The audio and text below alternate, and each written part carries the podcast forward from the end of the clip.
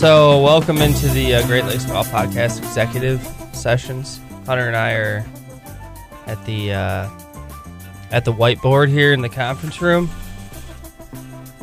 trying to work on some uh, some developments for the pod here. So, I've decided, I've I have so graciously volunteered my time to uh, do what I already do, which is to be on Twitter and be in charge of the, be in charge of our Great Lakes Golf Podcast Twitter. So if you if you're out there, if you're a real person and you like the show, find us on Twitter and like us, will you? Because I'm going to start tweeting funny stuff and uh, or stuff that I think is funny and other people probably won't think is funny, and the hunter will get mad at me about. But that in itself will be entertaining and.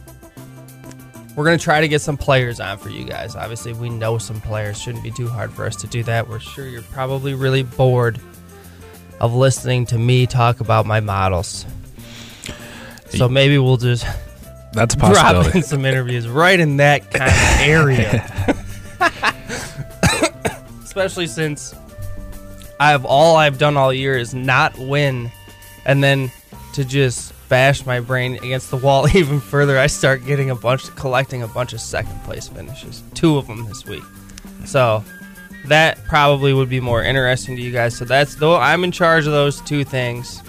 Hunter, what would you like to be in charge of? Okay, well, you just kind of put me on the spot there.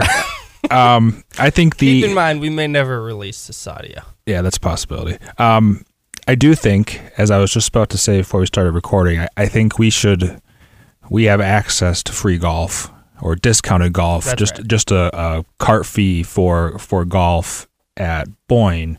We if you if you follow the Twitter account, we're gonna do some kind of giveaway. We'll do lots of golf giveaways. Lots of lots. Rounds we have free golf, lots of free golf. Yeah. Or discounted golf. I keep saying free golf. The greens fees are free. You You, got to need pay for the cart. Cart. But so that is something that uh, Couple perks now of thank you for being on this journey with us here. However, it's season two, episode thirty now. We're gonna finally. Your patience has paid off. We are finally going to start rewarding you by giving you the content and the prizes that you actually and the golf golf stuff that you actually want. Who knows? Maybe we'll get lucky and we'll do an equipment giveaway at some point this summer. oh yeah, that's a possibility.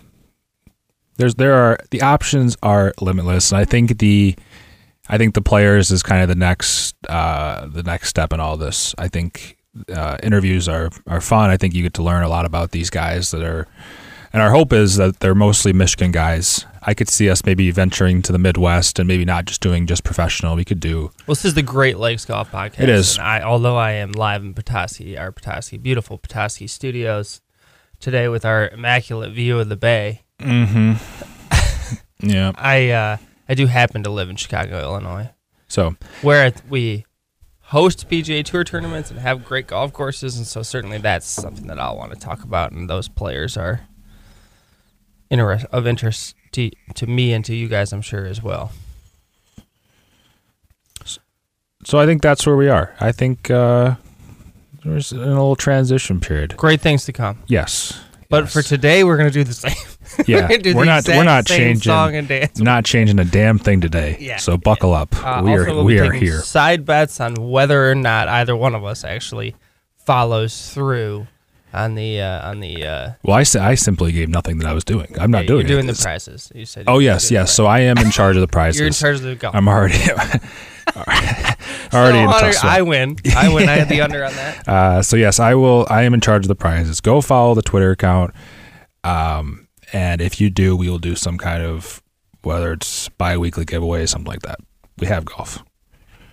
All right, season two, episode thirty of the Great Lakes Golf Podcast, alongside Hunter Pulaski. I am Peter Garber. We are presented by Reed Furniture in downtown Petoskey. Whatever your furniture need, it's Reed indeed. In this week's episode, Hunter, what do you have?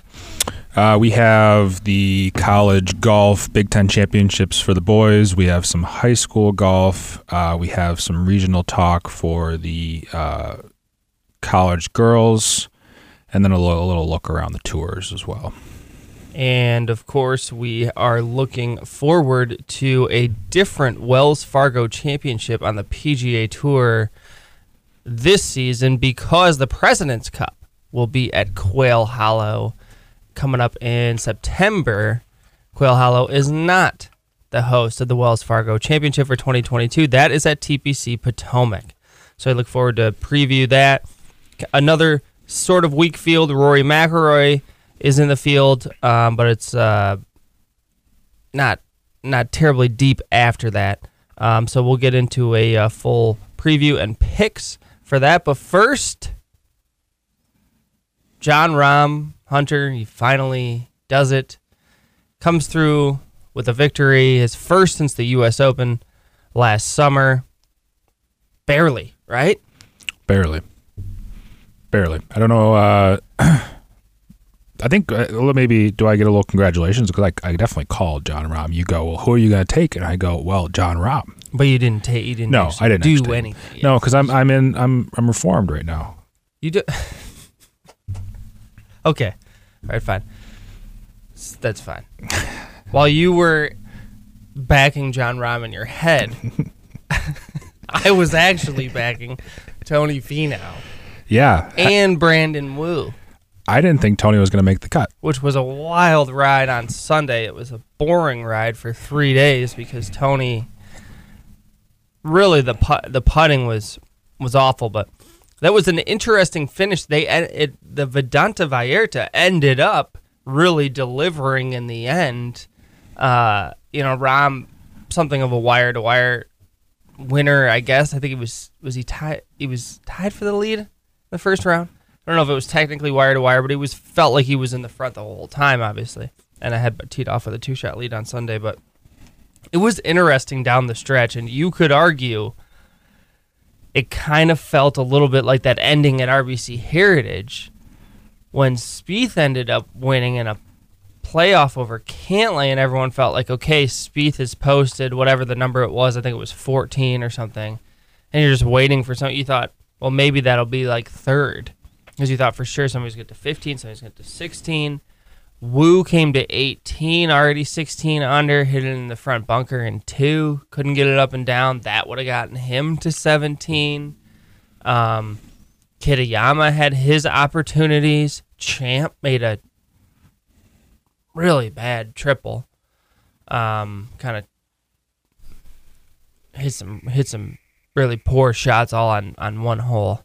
Um, faded that way. But did you feel have a similar sort of take on that golf tournament, which was like, oh my gosh, Rahm might actually lose this if he doesn't get going, and then ultimately just, you know, none of the other guys could quite get over the hump coming from behind. Yeah, that I um, yeah, exactly. So I was actually I was playing. It was open opening day on. Peter has now spilled coffee on himself three times in the last fifteen minutes. That last drop, I actually don't, I don't know where it went. Probably We're, we're the lid's coming off. probably on the soundboard. Lid's coming. well, in which case I'm fired.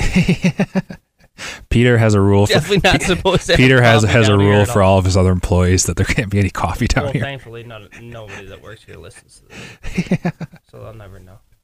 Uh, so I was actually it was opening day on Sunday at the uh, at the golf course. So I was I was playing golf, but then somebody somebody one of my friends texted me and said uh, "Oh Rahm" or something along those lines. So I turned it on, and he was it was kind of funny because he was what he was through 15, and Finau and Wu were already posted. Is that correct? Tony Tony and Wu posted three or four holes before Rahm finished. Yeah. So and Rahm at one point was tied for the lead on the back, which is probably when your buddy yes, yes. texted you. And I I watched uh, I watched a little bit on Thursday and Friday, but I wasn't I wasn't quite sure how those finishing holes were playing uh, on that Sunday to see. I mean, if he was gonna if if there was a chance he was gonna fall apart, but I'm so I think. 95% of, of top players in the world, when you put them at the Mexico Open, they're going to be like, God, the Mexico Open. Like, I'm here, but I'm not like, my, I'm physically here, I'm mentally not here. I don't think I'm, I'm, I'm ready to pluck Jon Rahm out of that out of that group of players, and he is in like the one or two, three players that no matter where they are, no matter what the tournament is, I, I don't. His mindset is the same. He's an absolute killer. I agree. He's there to win. Yeah. And it was interesting to hear a lot of people, you know, showing the fact that Rahm's results in weak field events when he was clearly the number one player had not been great leading up to uh, the Vidanta Vallarta. I just, you know, I just don't. I I thought that that line. I just thought that that line of thinking seemed seemed like, to your point, contrary to who Rahm is. Like it's Yeah. like if you're looking for something there, like guys, he might not really care about these. Look at his results. He just felt like, but that's not who he is. Like he's playing to win all the time. I mean, this was just. Was it not a couple months ago? He was in Palm Springs, and all of us were saying, why is he playing Palm Springs? This is not a good course fit. It's one of the smaller purses on tour, and he's out there pitching a fit on camera about it being a putting contest. You know, this is the same guy. So to think that he's I completely agree with you. He's not he's not like you know DJ who might mail in a mail a couple in for the sponsors or just come hang out for a few days or you know Rory who I think was kind of burning one in uh, before the the Masters when he went and played uh, somewhere in Texas was it? Yeah. Um, I'm I'm totally with you. Like when Rahm's teeing it up, he's he's trying to win. Yeah. And I think that that that's obvious to a point, but I, but DJ's a fine example, and there's plenty more where it's. I mean, Kevin Kisner said it, but for different reasons. Kevin said it just because for physical attributes that like 20th pays, they write a pretty big check for 20th place. But Rahm Rahm's attitude, um, and I think he just wanted to win. I mean, to to not the fact that he hasn't won since last year's U.S. Open is is pretty incredible. He's been playing some pretty good golf in that stretch to not to not sneak out one other win at some point. Did you see some of the uh, statistics that were going or floating around about just how incredible his career has been? For example, I have not. that was the longest he had gone between PGA Tour victories, I believe, in his career. You point out how it's been since last summer, since the U.S. Open, which would mean he's never gone more than a calendar year without winning since he began as a pro. That's one crazy stat. He has top 10, finished in the top 10 in 48% of his starts on the PGA Tour.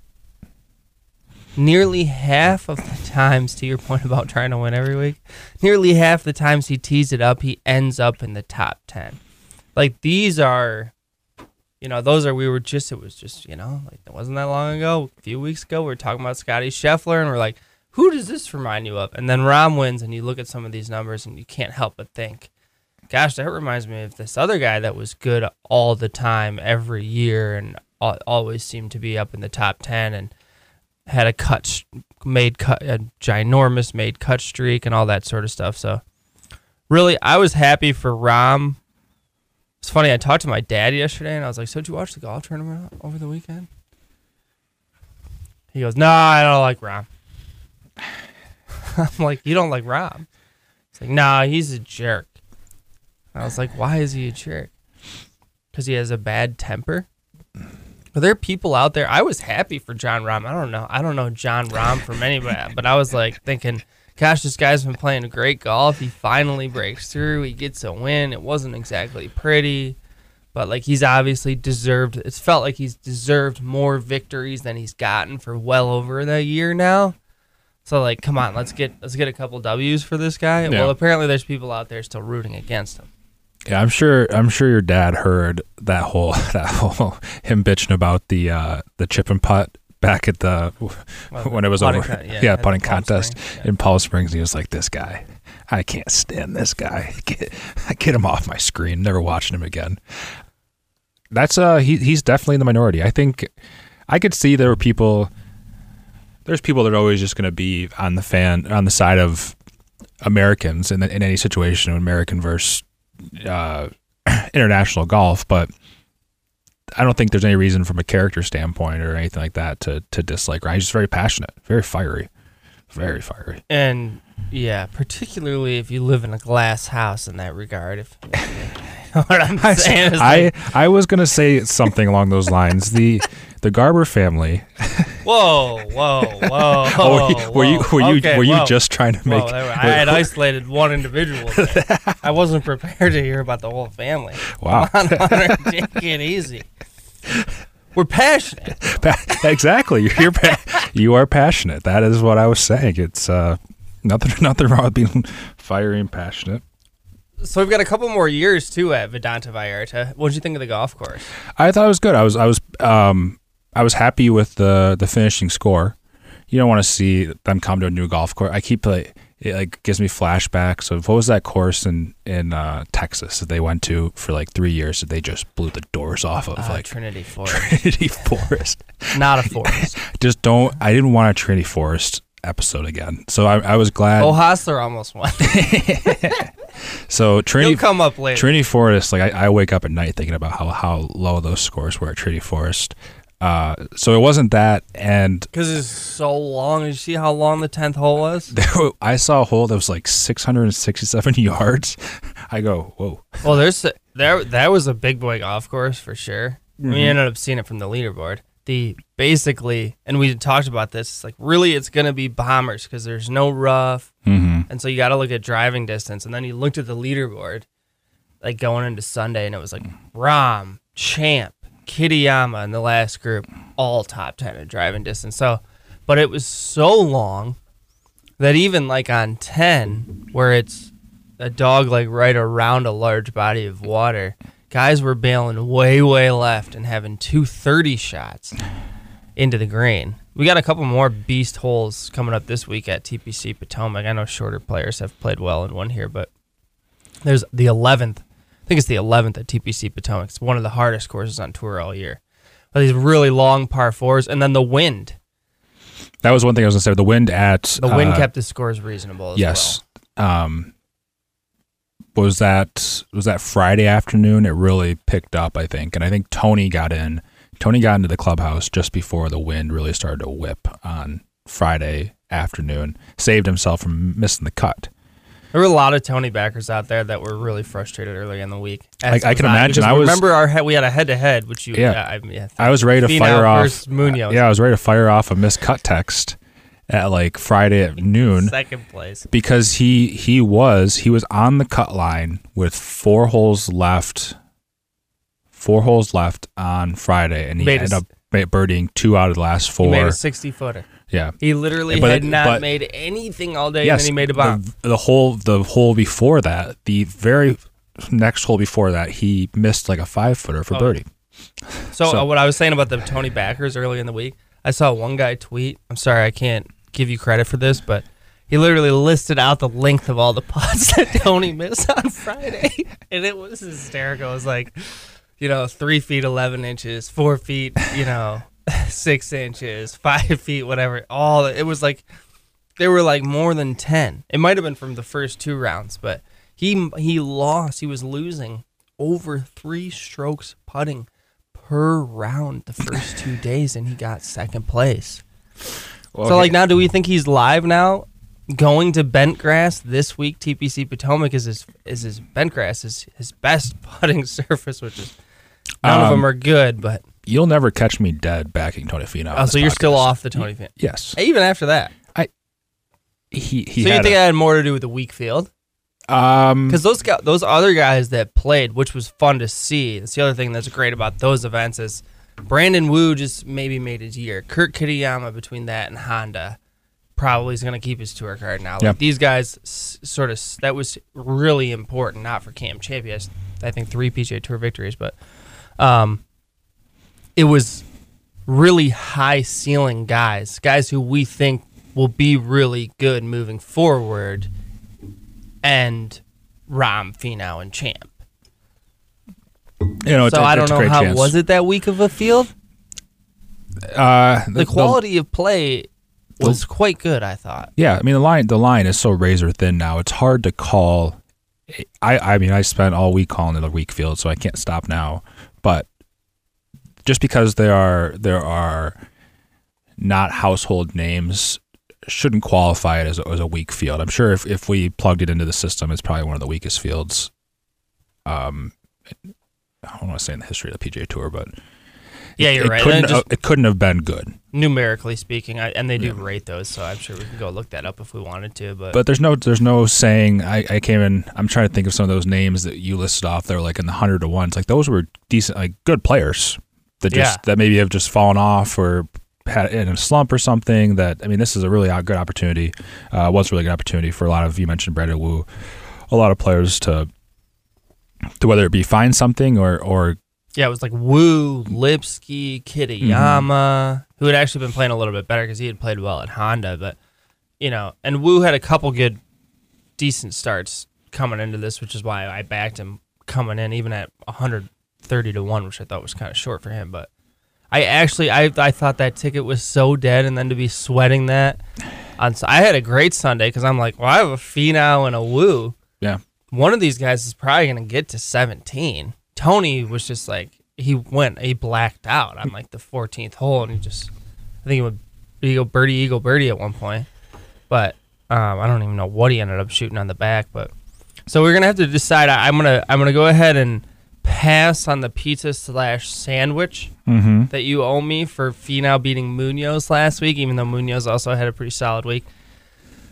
And we're going to reinvest that this week in a player of our 101 plus player of our choosing that we should mutually decide upon by the end of this episode. Okay, I like how now now you're trying to make it into democracy because last night it was or two nights ago it was Beau Hossler. Yeah, it was definitely Beau Hossler. and I'm glad when you started saying I like, I, thought you said like we're, we're gonna do it together. I was like, okay, well I'm, I'm not putting money on Beau Hossler in my account.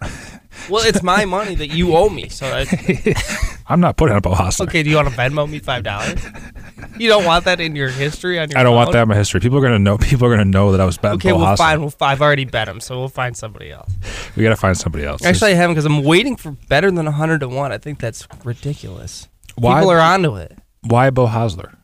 Only because he was first round leader here in 2018. He used to play the Quicken Loans here. Oh yeah, for 2017, 2018 didn't work out. Now it's gone. they made these. I, I was reading about it. They made these big renovations, like hefty renovations to TPC Potomac for the PJ Tour to come back, and then they only lasted two years. The course is sweet. Yeah, that's what I hear. It's the I one of don't the better. It doesn't. It doesn't feel like a TPC. Like I don't think this is a KH Lee week. Yeah. This is not TPC Scottsdale. the course is actually kind of short. It's a par 70, 7,100 yards. Mm-hmm. Total distance kind of short, but if you look at the scorecard, like the par fives are really long. Um, I watched some videos of guys playing the golf course last night, and there's some there's, there's a 230 par three right out of the gate, like the third hole, I think. So I actually think it might favor the longer hitters. And it's like a weird, it's a cool mix between like Parkland style American golf with like Scottish tone. So you see like the, there's heather and there's kind of a Scottish style bunkering going on. The greens are smallish, bent fast. It's like a little, I think it was Tiger who, when he played here in 2018, called it a mini open setup, which I is how I would describe it too. Like narrow, tall rough, small, firm, fast greens. The issue is it's in freaking Maryland. It's going to be high 50s and raining all weekend, which really kind of puts a damper, pun intended, on betting because I think it could be highly variable. But anyway, before we get into all that, any more takeaways from Vidanta Vallarta? I actually kind of love the golf course. I think we might see an improved field next year. Puerto Vallarta is a really cool resort town if you've never been there. They did do a pretty good job on the broadcast of talking about that. Not that the, that's going to compel the players, but they seem to be sort of trying to set the scene there that, hey, like this could be kind of a sweet event. I think it might be an event that uh, more American spectators might go to next year now that they've seen this resort. You can go to this resort and not leave if you like that kind of a vacation. Um, So I'm hoping we see an improved field. I really thought the golf course was good. And it's a great golf course for bombers. So if you hit it long, you should definitely get into that field. I think the only tough it's just going to be the where where is that in is that in the central time zone? Are, are we running into? I, I'm just worried about is this going to be a travel issue constantly for, for years to come? It is the central time zone. Okay, so Thank you, Google. yes, thank you, Google. So I wanted to say yes, and then I, you know, I also don't want to be dumb. So I guess you always you always run into if it's going to be continue to be two weeks after the Masters and on an East Coast event over to. I, I thought it was further west, so that by point um, loses a little bit of water. Only one hour time difference for the Eastern. Yeah, no, so it's nothing nothing crazy.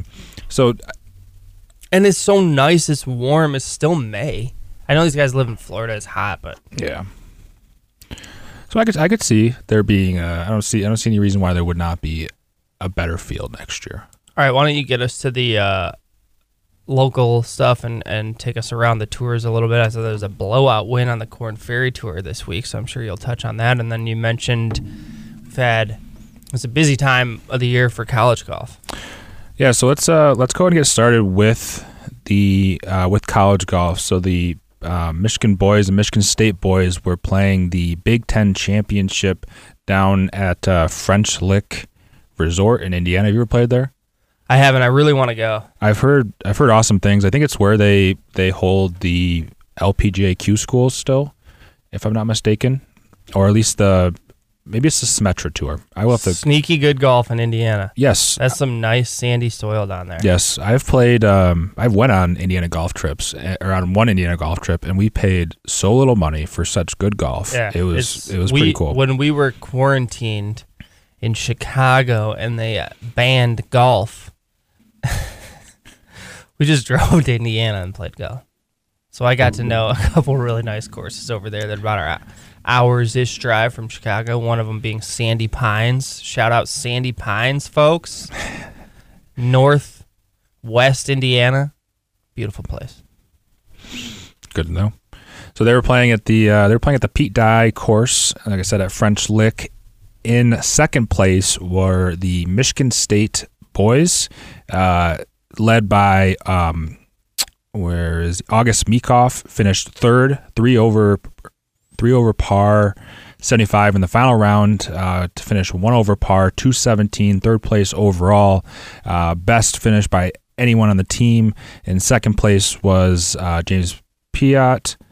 Piot. Second on his team. Second on his team, yes. Uh, Ashton McCullough finished in uh, 17th place, and then um, Bradley Smithson finished 45th place. Um, and unfortunately, in 13th place was Michigan. Uh, they had four out of their five guys were making their um, their first um, Big Ten championship start. They were led by uh, one bright spot was Brandon O'Reilly, who is a graduate student, uh, finished uh, top ten individual, uh, plus three overall, two nineteen. So now they are they are both off to um, to regionals now in a couple weeks. Sparty's starting to roll. Sparty is starting to roll. So they um, That's a pretty good. That's a pretty good uh, showing there. Who won? Uh, Illinois won. So actually, Michigan State was leading. They were leading by 12 after day one. They were leading by one after day two, and they were going back and forth with Illinois, who is currently ranked 19th in the golf stat rankings. They were going back and forth with them all day. Ended up losing by one. Pretty, pretty, pretty darn good golf program at University of Illinois. Yeah. So that is now. not familiar with those boys, a lot of, uh, lot of, lot of pros have gone there. Mm. and unfortunately, now that is two two straight uh, leads that were held by Michigan State that have faltered in the third round. So let's see if they can maybe get that get that figured out um, going into regionals. That's good though. There's parallels there in golf. When you you typically you sniff it a couple times and don't quite get it before you finish it off. So maybe their timing will be just right. Yeah, exactly. Uh, so So then, do you know where their regional site is? uh, nope. So that will be announced uh, May fourth, which is tomorrow at four p.m. on the Golf Channel. Uh, feel free to tune into that. Um, Sweet. last Wednesday was the uh, was the girls regional um, selection show. Uh, we already know that Michigan is playing uh, as one of the top seeds. They're playing at their um, their home regional site. Michigan State is playing in the Stillwater Regional, uh, hosted by Oklahoma State. Michigan State comes in. Michigan State girls come in ranked 30th. So best of luck to them. Uh, top six teams make it out of regionals, along with four individuals. So as far as a rankings standpoint, Michigan State is is ranked high. I mean, they from a number standpoint, they if they play how they're supposed to play, they should uh, hopefully qualify for nationals. Yeah, it'd be great between the state Sparty boys and the Wolverine girls. We could have representatives at the. I mean, still, who knows? Yeah, anything could happen. The Michigan boys could make it to nationals, but looking like those two teams are well positioned to make it to nationals and potentially be be competitive to get into the match play. Yep. And then uh, yesterday was the uh, Petoskey High School boys golf tournament. I went out and and watched for for 25 minutes because it was nasty. It was so cold. It was 40. My car said it was 45 degrees. It was raining. The feels like was about 35. It had to have been lower, yeah, around there probably. Uh, it was raining, and the greens the greens were not were not even mowed um, because it was so cold in the morning. To these poor kids. I know. So that's what. How do you break 80 in those kind of conditions? So actually, I have the scores. Quite a few people, did, quite a few guys did break 80. I was good for them. I was blown away. I don't think I could have broken 90. Uh, my my big biggest takeaway from the high school boys golf tournament that I watched 25 minutes of. These kids need to learn how to dress better in these in these conditions. Like, oh yeah, like these conditions are going to be there. I've been that person. So like they're wearing they're wearing like cotton pants, so they don't. There's no wicking. It is just it is they're wet, and they're wet the whole day at that point. I've but and cold. Some of the some of my favorite stories from junior and high school golf are playing in the elements. Shout out to Joe Stako, fan of the show. I watched watched him lose losing grip on his follow through on an approach shot somewhere in Traverse City on some godforsaken track, hitting up a huge hill, and the club went so high in the air. I mean, I can picture it now. It was that, pouring rain. That couldn't have been the crown, could it have? It might have been. Because I have played, I have played have the crown in snow before for high school tournament. One it of the worst. Like, why are we out here? Uh, so, so I, I, do have some. I, like I mentioned, it was it was terrible. I texted Tad, and I was like, I don't I don't miss playing in this weather at all. Like they've played, they've played. They started April twentieth. They've already played. I think like six or seven events, and I can't imagine any event besides last Saturday was nice. I think they've had one event that was good weather. It has been not been a good spring. So I'll just run through uh, as far as teams go. Uh, City Central won with a score of 316. 316 in those conditions, really good. That's darn good. Uh, 323 from Traverse City West to finish second, and Alpena finished third with a score of 341. And Was this held at the uh, highly renowned worldwide oh, prestige of PV VCC. Yeah, Petoskey Bayview Country Club hosted uh, this tournament. PGA professional Brian Sanderson. Thanks yes. for all great yes. work there. So let's. I'll run through just. Uh, so in first place was uh, was Tyler Fraschetti from uh, Traverse City West. Second place was Shay uh, Harmonson from Traverse City Central. Uh, third place, r- rather, uh, Shea was in a tie for second with uh, Winslow Robinson from Traverse City West. And then in, I'll just give you a fourth place and we'll call it good there. Some strong names there. Winslow? Oh, Peter. That's a strong name. That's another thing. We are getting into like, we're in like the golden age of funny names. Like all these parents just want to like keep wanting up, one upping them. We have a, I know. I'm fear like my wife and I are not on that train. No, our um, daughter's name is Dorothy. You almost like took the train backwards. we turned it right around and sped it up. Uh, I have a I have a a a, a Bailey spelled with an A I, like B A I L L I E. Ever seen that before? Boston. Whoa. Okay. Uh, what else you got there? I got a um. This is becoming something that it shouldn't be. No, it shouldn't. Um, and I guess Winslow really was the. I like Winslow. though. I like Winslow a lot too. There was another one that I I saw. Uh, McHale. that's not that. That's not that rare. It's not. I don't know. And then I thought. I Your kid's thought- name is Malcolm. Yeah, which I didn't think. Uh, is that a odd name? I don't think so. Is it? Oh. Is that a family name? Uh, and I thought I thought I saw one that was Gamer, but it's Garner, and it's just like the R and the N are so close. Hate to it when that happens. I go, is that kid's name Gamer? So, anyways, uh, is that it? You got you got? Is that it for the PBVCC Petoskey Northmen invitation? Yeah, and then just quickly, uh, there was one more tied second, uh, Cole Putman, who actually we were at the first time since I left school where I just don't know anybody. I don't know any, who anybody because I always had Mitchell, who was when he was a senior, there were good freshmen. So I like I would have even when he graduated, I would Yes, still have the disconnection four more- is the four more fracture years. is complete. It's now a clean break. it is there is Yes, it's just there is not one only kid that I recognized was Zach Yonkers kid, like the only kid. no, well that'll happen. Yeah, we're at that age. Okay, um, more juniors are around the tours. No, let's go. Uh, let's go around the tours. Harrison Endicott. Yeah, run us through the Corn Ferry if you uh, if you are aware of. So I don't know if we talked about it, but that we taught Huntsville. That's a really good golf course. One of the better events of the year. Typically, the cut is around even or even slightly over par. I think it kind of held there.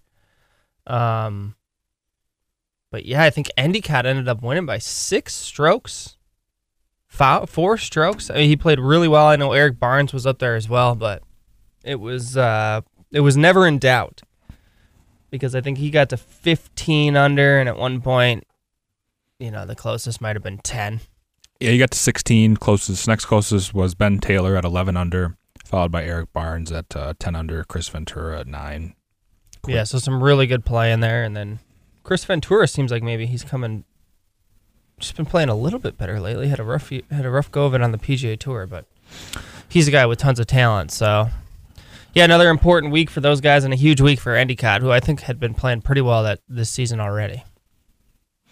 And now, uh, now they are off to uh, May 5th to the 8th, off to the Simmons Bank Open for the Snedeker Foundation, which is at the Grove, College Grove, Tennessee. I'm not sure if uh, Must are- be near Knoxville, huh? that is my um, the Grove. Isn't the Grove Ole Miss? Like the wasn't that what they call their their tailgating section? It could be. The Grove. It could be. But Boy, the but- people I know that have ever been to a tailgate at Ole Miss Speak highly. rave about it. Yeah. Well, uh, a listener of the show, uh, Jason Miller's daughter goes there, and so he gets to go down there all the time, and he speaks he speaks very highly of it. Says it's awesome. Well, maybe one of these times they'll take us with them. Maybe I would want to come back. I don't think. As Mac- soon as I get to Warren, far, sorry, it's Mac a good thing I have a family because Yeah. otherwise the next time I go south, I'd never come back. yes. Like whatever, I'll be a bag boy. Not a bad guy. Not a bad way to live. or Before a caddy. before Mac I in another life, I think I will be a caddy. before, before Matt came along, that was a like I serious option. Like just go be bag staff for six months down in Florida at a nice club, six months up here, or caddy, same thing. You can make decent money. oh yeah, you, you can make a yeah. lot of money. Yeah, yeah. How to cash? Yes. Uh, so then, uh, so then finally, well, actually not finally because I have two more tours. So s- on to the This the is the- Latin. Penultimate, finally. Yes, the Latino America tour was contested in uh, Peru at the Diners Club Peru Open, presented by Volvo. Uh, that was this past weekend. Jose Toledo won by six shots over over uh, Raul Pareda, couple blowouts on the developmental tours this week. Uh huh. And then uh, our local guy, Alex Scott, finished, I believe it was in T26. So he is T26, which was minus six. And that puts Alex, he is currently at uh, nine, 19th on the uh, money list. How many events do we have left? Uh, we still have.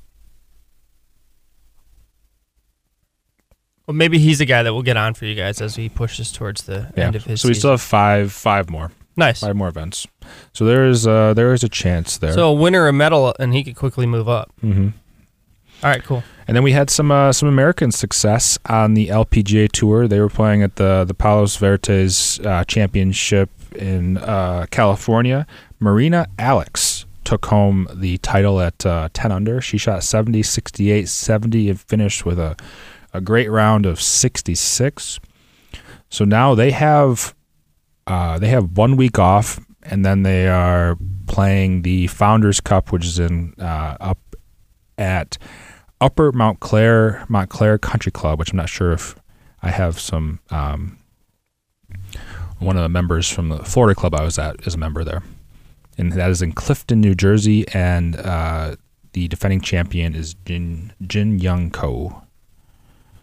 So we'll give you some updates on that in a couple weeks when it happens. Have you been paying much attention to the sectional qualifying for the U.S. Open? Uh, as much as I can, I've let it kind of. I've let it. Kind of wanted to get going before I put too much time into it. Are So, we? Where are we in that? Do you have a good feel for that? Uh, Uh, d- dates wise, we're it goes until the end of end of May. I want to say. I think the closest sectional to us is Muskegon. There's two, I believe, Muskegon and one other place.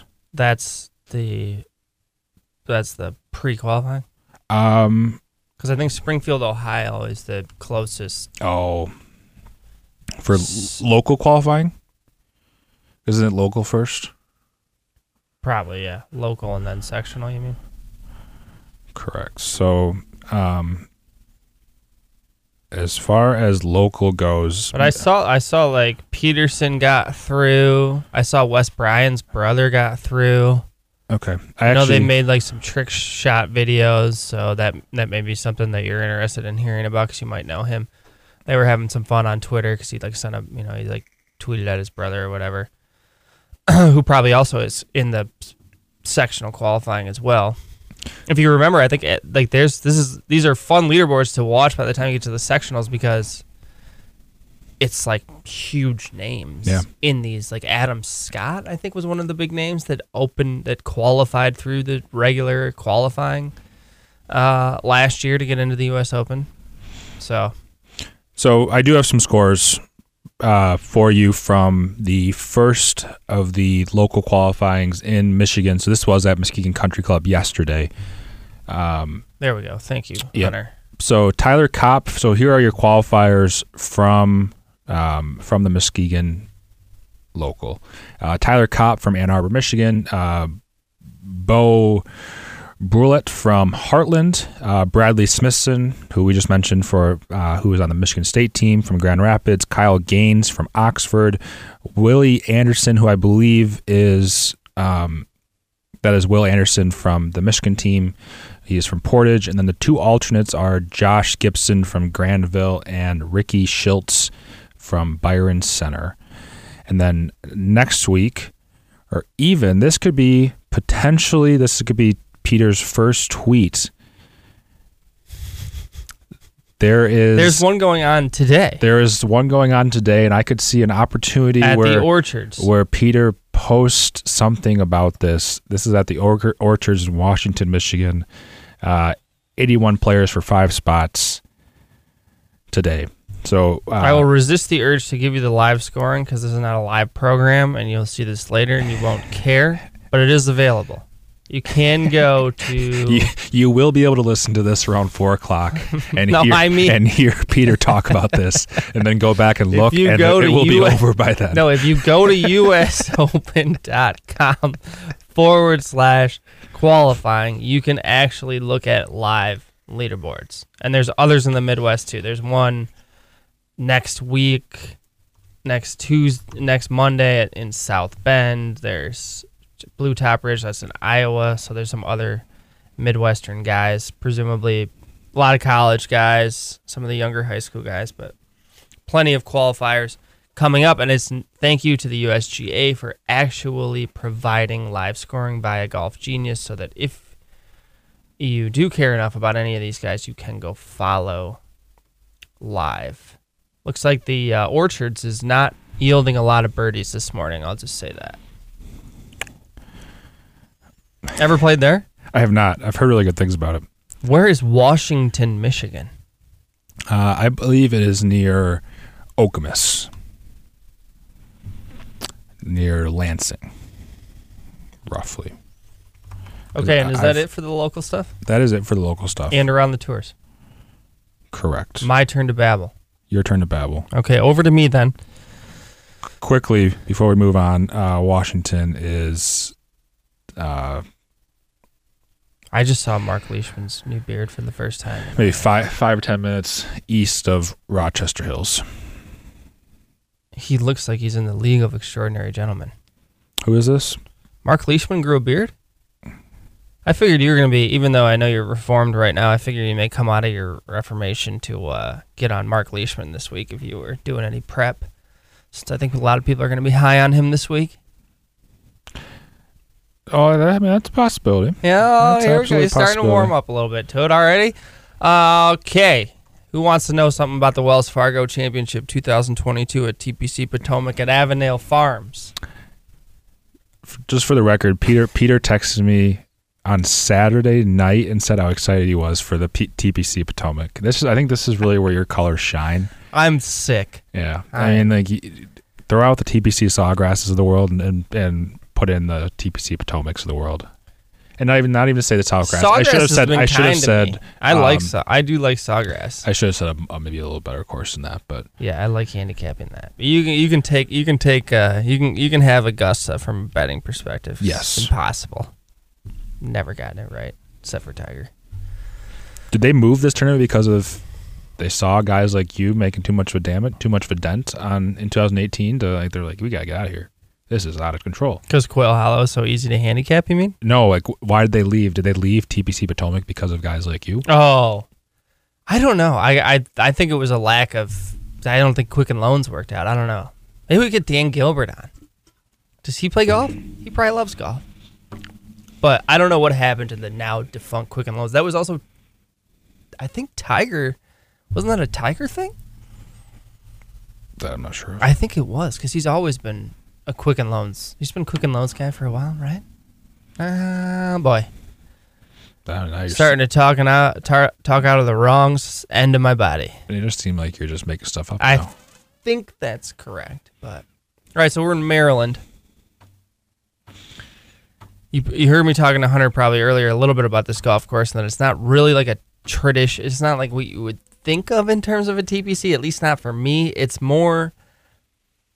It's like a Parkland style golf course with some links type elements almost like if you look at it it's in kind of a wet wooded area so you will see a lot of trees it's kind of pretty but you'll see like heather and scottish style bunkering and so it will have that kind of uh, element to it it's meant to play firm and fast um, if you look back when we played here in 17 and 18 particularly 2017 seven under seven under par over four days made a playoff Kyle Stanley and Charles Howell III, no less.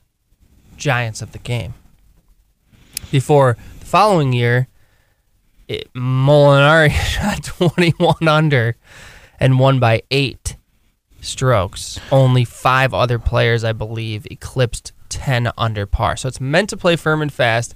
It can yield birdies if you're really firing on all, all cylinders, but I think generally speaking, most players would say this is a difficult track. This is on the more difficult side, uh, more difficult than average. It yields a lower fairway and regulation percentage than the average course, uh, uh, low green and regulation percentage. It's difficult to get up and down. when you look at player comments, what plays well here, you must be in the fairway at TPC Potomac. If you are not in the fairway, you are punished by rough. Tiger Woods himself said this is kind of like a quote mini open setup. Now, I don't think it'll play that way this week because it's going to be wet, rainy, high 50s. It's going to be kind of a mess. It might play more like an British Open Championship. Sorry for using that terminology, but to create the differentiation there. Um, because of the just the it's, it's going to be kind of ugly. I think we're going to deal with some potential delays here. I think it's going to be a lot of raincoats and umbrellas. So again, I think this is like last week. This is another week where it's a little bit of who's going to be motivated enough to play through all of that and come out on top. Um, I think that's definitely in consideration. And also who plays well in bad weather. I mean, the forecast is really poor. So, 7,100 yards, only two par fives, and the par fives are quite long. The players who have won, Kyle Stanley, Francesco Molinari on this golf course, are not long hitters. And the guys who have set the course records here, which I think are JJ Spaun and and uh, I think Ancer maybe shares a course record here. He's played well here in 2018. Not long hitters. However, if you look at this scorecard and you watch people play the golf course, between the par fives, couple of the par threes, and then a a drivable par four on the back, I still think length can be to your advantage here. They're also going to have a lot of approaches of 175 yards or more, so having a shorter club for those shots uh, is a factor. But like I said, if you're just looking at the way the course has played in the past, shorter, straighter hitters have fared really well here when the golf course plays firm and fast. If it plays longer and wetter, I do think the length may become more of a factor. Um, what else to know about this golf course? Bent grass. Um, yeah, I think that pretty much that pretty much covers it. Smaller than average greens, meant to be faster than average. Again, I think a lot of that's going to be dependent on, upon the conditions. The field, the odds board. Um, uh, um, you know, Rory leads it off. At seven and a half to one was the number that he, he opened at. Take a look and see what it is now here. And then it's a bit of a drop off in terms of the skill level of the the rest of the field. I don't love. Remember, Rory has all the Wells Fargo histories. Won at Quail Hollow three times. I think that is somewhat built into his price, but as you guys know, I'm not betting I'm not betting a favorite at seven and a half, even off a week in which the, the favorite won. But like I was saying, we go from seven and a half all the way to 19 on FanDuel for Conners. This is another week, like last week, there's high variance on books. So if you like a guy, make sure you look at, you know, all your all your platforms to place a wager because I've seen differences of as high as 50 points. Matt Jones is 120 to 1 on one site, 70 to 1 on another. Conners is the second favorite at 19. Then Finau has crashed down. He's at 21 with Fitzpatrick on FanDuel. Ancer's 28 on FanDuel. Henley's 32. Keegan Bradley, a Northeastern guy, should really fit here. You know, if you talk about a course where Kyle Stanley has won, I mean, Keegan Bradley's game is so similar to Kyle Stanley in 2017 in that they really hit a lot of fairways and greens. Um, and Keegan should be able to use his driver a lot around here because he's really like a 290 guy off the tee. So, uh, Seamus Powers 34 to one. Tyrrell Hatton has really soft odds at 36, along with Gary Woodland. I do think this could be a really good Gary Woodland course. Paul Casey 41, Leishman 41, Homa 41 has the Wells Fargo Quail Hollow history. Cam Young 41 to one. I've heard a lot of people who like him. Patrick Reed 44, Si Woo 48. Webb Simpson looks like he's maybe come down a little bit. He's at 48. And then closing out the 50 to ones and under on FanDuel are Sergio Garcia, who's a guy I've seen some pretty wide variance on, and then Kuchar, who's been second and third in his last two starts and certainly fits the shorter, straighter type of model here. Who stands out to you, Hunter, 50 to 1 and under? 50 to 1 and under.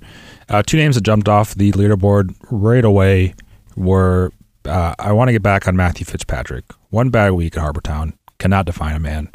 Uh, if you say if it's going to be as nasty as what you are predicting it to be, and this course is as I know you mentioned, if it gets wet, it might play a little longer, but it seems like a good length for Matthew. Uh, and if it's windy and it's raining, uh, even the better. So I love Matthew Fitzpatrick plus 225 to top 10. Um, and then another name that really stands out to me is uh, Seamus Power at plus 400. You love Seamus Power. I do. For good reason, I think. Yeah, I, I didn't start loving him until he started to play extremely well. So for reasons, um, reasons why I like Seamus, uh, you mentioned needing to be good off the tee. He is currently uh, 38th in dis- or 38th in accuracy off the tee, uh, fourth in green regulation, 24th in scrambling. So it's also 16th in bogey avoidance, which I think will be really important this week, which is really good. Yeah. So he um, he has eight top 15s uh, this season. It's remarkable what a tear he's been on. He's Yeah. doing the Corey Conners. Yeah. where Corey Conners just found it and exploded, and is now the second favorite in a PGA Tour event. This guy was on the Corn Ferry Tour three years ago, four years ago. And he um he did play in the Quicken Loans National um back when it was here, and he's he made the cut both years. Seamus did. He did. Yes. Wow. Okay, that's good to know. I didn't know that. Um, I definitely like those guys if conditions are are tough. The way that you mentioned the other guy that I potentially like if conditions are tough. I'm not sure if Reed is back or if he's faking it. Do we think he's just got away with it in Mexico because there's no trouble? Because he so sprays it off the tee. And sidebar, they're making Southern Hills that one par three at Southern Hills number eight so long that Patrick Reed had to hit a driver in the practice round, according to reports. But Wow. hard conditions, winning score under minus ten, Patrick Reed in the fifty to one range. Yeah. Two Am I crazy? two years ago, I think that was a good pick, but now he just sucks. Well, I already bet it, so I'm Okay. gonna die on that. And then the Um, other guy that I I backed right away because I thought he was going to be probably the third favorite. Um, is Abraham Ancer. I got it at 35. Like if it's really bad conditions, that probably won't work out. I do like your Fitzpatrick call a lot. Um, because we were really, I was really heavily backing him at RBC when he let me down, and that's not reason enough to get off of him because I still think the long form is good and the fit is good, as you point out. But if it's somewhat mild, Ancer was very good with the in the ball striking categories last week. I know he finished at like minus six or seven or something that was seemed pretty pedestrian, but he plays well at this golf course. He shot a 62 on this golf course. He's away from the distractions that I think have been piling up with the injury and the withdrawal in San Antonio, which is kind of like a home event for him. Um, and then the distraction of playing in his home country in Mexico, which is a I'm sure something of a burden. He did well, I think, to make the cut there with everything else going on, and he's sort of an ambassador for the entire nation on that world stage. So, is this free him up now, where he's like, okay, I'm away from all of that, and now I'm back on a golf course that I love? I just thought 35 to one. I thought he was going to be more like 25 to one, and so I went ahead and took that, and then. I know we already talked about Tony Finau. I can't bet it. I can't back him under 25, but I'm scared. I'm scared that he can his ability to both club down off the tee here and avoid the really wild shots and then take advantage of shorter clubs on longer approaches. If it's wet and it plays longer, oh boy. You know, like don't be surprised. But what about Gary Woodland? Uh, that was another name I, I was I was just thinking about. He's got uh five twenty five top twenty fives now in his last seven starts. Worth mentioning. He's coming off uh, a T twenty fourth at the Mexico Open. Um, Yeah, my one and done pick last week. He's really he was really bad with his putter last week. mhm. this should be a better course for him because it, I mean, he won at Pebble Beach. It's a short course. I know it's a par. I think this Pebble Beach is par 72. So he doesn't get the advantage of the par fives. But when I look at this golf course, I, th- I think, yeah, I think Gary Woodland hitting a three wood or something off the tee and then being really good with his long irons. He hits a ton of greens in regulation, which is really important here. And if it's hard for everybody to scramble, in some ways you don't have to worry as much about the scrambling, maybe. So I don't know. He definitely has my interest. I don't know how he plays in bad weather. Um, maybe that leans more to the Euro guys who have played in more of the bad weather, but the uh, it certainly seems to line up for Gary in terms of what he does well. All right, over to fi- over fifty to one. Jason Day is in this field. He's at 55. Vegas has withdrawn, I thought. He was at 55. Keith Mitchell, 55. Brian Harman, 65 to 1. I want to talk about him. Sepp Straka, 65 to 1. I mentioned Matt Jones earlier at 70. You can get him 120 on another book. Doug Ghim, Joel Dahmen 70. Dahmen does hit a lot of fairways and greens. Aaron Rai continues to play well. He's 75 to 1 with Kevin Streelman, who has a good record here on this golf course. Troy Merritt, Matthew NeSmith, Brendan Steele, Anirban Lahiri, C.T. Pan, and Brandon Wu off the tie for second last week. Denny McCarthy, went to high school just down the road um, before playing his college golf, I believe, at the University of Virginia, not terribly far away from this golf course, is 90 to 1. I have bet on Denny McCarthy for his ability to putt, bent grass, and hit fairways. I also think he's in relatively decent form. I've been backing him for some time now, and I feel like this is among the courses where he could potentially do well. Lipsky had a great week. He is 90 to 1 as well, as is Francesco Molinari, who won a blowout on this golf course four years ago, and Russell Knox, Cameron Davis, Adam Long, Lanto Griffin, Alex Smalley, Luke List, Branden Grace close out the guys under 100 to 1. Any interest in that range, Hunter? Uh, not really. Yeah. so you don't like it? You Uh, like your guy Brian Harman? Yes. So you, you like actually, him this so you week? actually said Brian Harman. I just keep going back to if it's if it's nasty. I mean, talk about a bulldog. Yeah, The guy- the guy's gonna show up. He can hit his driver super straight, Mhm. so he doesn't have to club down around here. I worry about some of the longer shots in the green and not being able to make up a lot of strokes scrambling necessarily, but he could get hot with the putter. I don't know. I think it's I think the 65 to 1 is interesting and I think the 75 to 1 on Aaron Rai is interesting. Yeah. He I like- wears two gloves every day. That's got to be a positive when you have to play in the rain, right?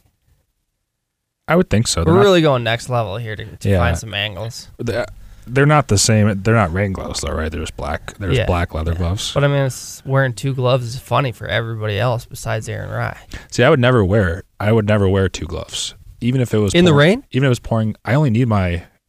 I only want my left hand to be like dry. Isn't it? What if it- you were playing at the at the- at the Northmen thing that you were just that we were talking about I- attending for 25 minutes before you had to go back to your car? Would you have been wearing two gloves that day? I would have had the like the quarterback thing on, like the the pouch. I got I got pouches. I Keep keep all- those hands warm. You All only- the Midwestern high school golfers are going to be watching this event this weekend, saying, "This is nothing. "This is nothing. We do this literally every week when we don't get when our when we don't get canceled."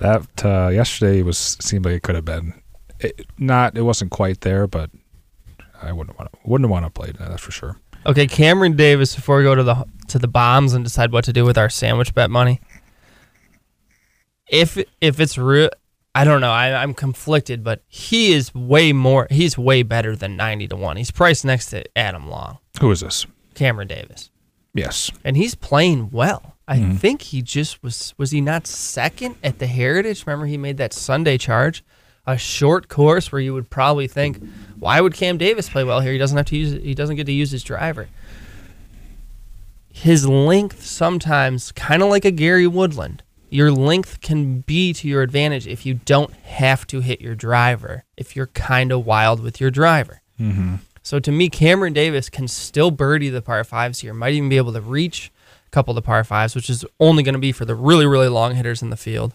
He can drive the 14th with less than driver, presumably. It's like play, can play as short as 280 ish. And he should be fine on these longer par threes where the shorter players are going to struggle. How's he play in bad weather? No idea. If it's wet, is he going to be okay? I don't know. But if the course plays longer, I think it plays to his advantage. I just think 90 to 1 is too long. So he's on my list of considerations. All right, let's get to the bombs because there's some fun ones. And you know what? I'm scrolling, and we might have to get back on Beau Hossler here because I haven't seen him yet, and I'm already to 150. Is that possible? No, you missed him at 100. Did I? I think so. I see him at 100. There he is. I got him at 120. Okay, Beau Hossler. First round leader here in 2018. Shot 64. I think he ended up just inside the top 10, maybe. Maybe sixth, something like that. I'm thinking about it. Obviously, he's lights out putting. He's even better on bent grass. So I could see him getting hot. He has enough pop in the bat to where he, I think, can also club down on a few of these holes because he is not accurate with his driver. And so it very much goes against some of what I've talked about. And looking back at his stats in 2018, he did lose fairways to the field. So he seemed to overcome that. I know I'm grasping at straws here, but what do we think about Beau Hossler 120 to 1? Give me some. Um, I was. Are we totally off?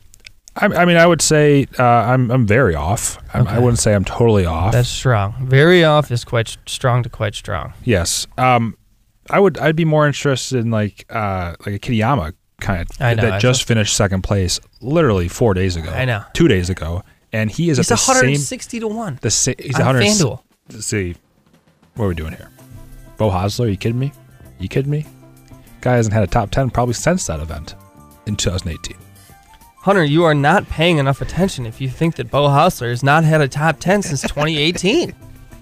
How many? He's been in contention multiple times. I've been sweating Hossler tickets. yeah, until he the, until the it out of the trap until like the 15th hole until the 15th hole, and then he falls apart.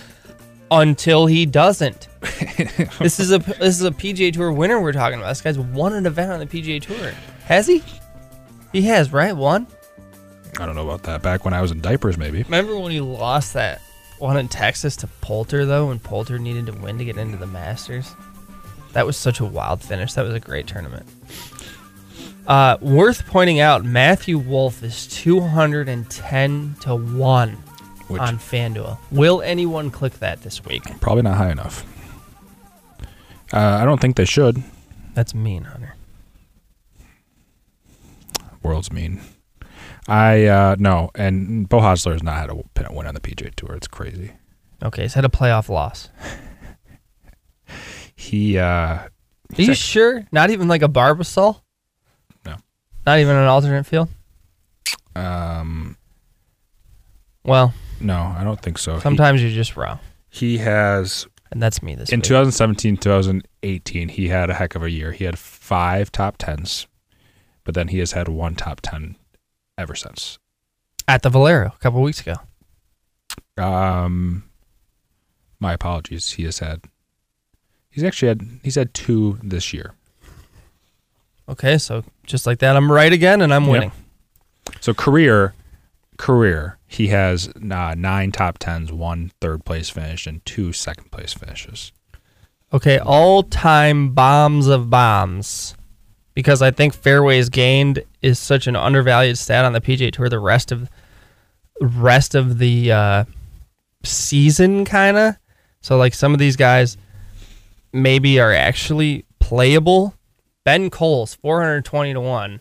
Another guy, not necessarily from the area, but somewhat nearby from that area of, you know, from the East Coast went to Duke from either from Virginia. Um, has been playing okay, hits fairways and greens. Not sure it's an outright play, but it might be like a top. You get really long odds. He's 420 to one, really long odds on like a top 10. Wesley Bryan's 340 to one. He does he does the things that you need to do well here. He can hit it in the fairway and hit it on the green. Um, He's been playing decently of late. He played fine last week, 340 to 1. And then I did bet because I'm a just an absolute sucker and I have problems. Satoshi Kodaira at 280 to 1. Also hits fairways and greens. Also uh, coming in in relatively good form. And he is a PGA Tour winner on a shorter course. Not a par. I think it was a par. No, it might have been a par 72. But anyway, I uh 280 to 1 to me is is is enough to, you know, put a dollar, 2 bucks on. So, Yeah. to win 500. Really would be kind of wild, but if it's windy Yes. and wet and and not pleasant here, you're going to get a you know, you're going to have what might end up with a Ben Curtis type situation. So, it could be a real weird week from that sense. And then I'm that's fairly light for me, so I'm going to save a couple bullets depending on how these waves shake out, what the weather forecast develops. You know, like I've got guys on my radar, but I'm not sure where I'm exactly going to click. What are we doing with the sandwich money, though? Oh, I'll just put on Beau Hossler. That's fine. I don't know if I'm sold on Beau Hossler. Oh, what what's what makes you say that? I mean, come on. He's not good. Yeah, yeah, he's not. I've been trying to tell you that for the I last. just said, I just hour an and hour saying 11 it's a minutes. fairways and greens course, and then I ended by saying I was going to bet Beau Hossler. yeah, I mean, you just that, It makes no sense. those two things can't be said. exactly. You tell me who, and I will. I will put ten dollars on whoever you say it's above hundred. To, I was leaning. Okay, I'll think about it. what about? I have a better idea. We both like Fitzpatrick. hmm What's the top? You like that? You were looking at the top tens. That's a little m- rich for me. Is he plus money to top twenty? He was. He was even money. He was even. He was plus hundred. That's not enough. No, we're putting it on the plus. We're putting it on a. You want a long shot? Yes. That's not named Beau Hossler.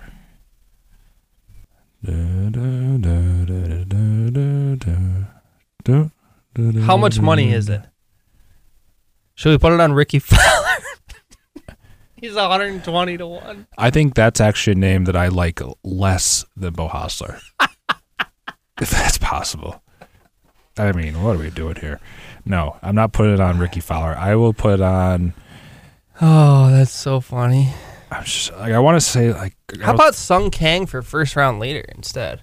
you were just you led this you led the We course have the description you go this is not a Sung Kang golf course did you say that who are you talking about KH Lee maybe you Yeah, said KH Lee. this is not a KH Lee golf course. No, yeah. He's, KH Lee is a TPC specialist. I don't think this fits, but Sung Kang is like plays great at TPC Potomac. Just like a Kang course. I think he's and he's been in a top five both times here. Bizarre. The guy's in terrible form. That was five years ago, but um what about Doc Redman or Greyson Sigg? I was thinking Sigg I just didn't know I haven't I Fairways and greens. perfect good enough for me Talk about- 150. uh then you have them a lot better than I do Should we spread it out a buck a piece on No. five guys? nope we shouldn't Sigg, Nope. Kitayama, nope we're putting Redman. this is getting more fun by the minute for me. Svensson's 210. Yeah you just He's have you have you have such better odds than I, literally twice the I'm please plus Feston is plus a hundred on mine 210 is a good numbers for Svensson. yeah well He's not long, but he's very straight. Good with his irons. Good old Canadian boys probably used to playing. I don't cold. think this is a good course for Kitayama. I know he's in good form, but I think I'm off the Kitayama thing. Okay. I am. Should we just put it on Cam Davis? He's 90. That actually has like reason behind it. Still risky though. Well, that's that's the whole point. Everything's risky. Life's risky. This podcast is risky, obviously. Mhm. We've been going for an hour and 15 minutes. Okay, if I'm there's just- more than zero people listening to this right now, you're a saint. I'm putting five bucks on Da- Cameron Davis, nine to one. Win four fifty five. All right. All right. Good luck. Cam Davis. And Cam Davis alone.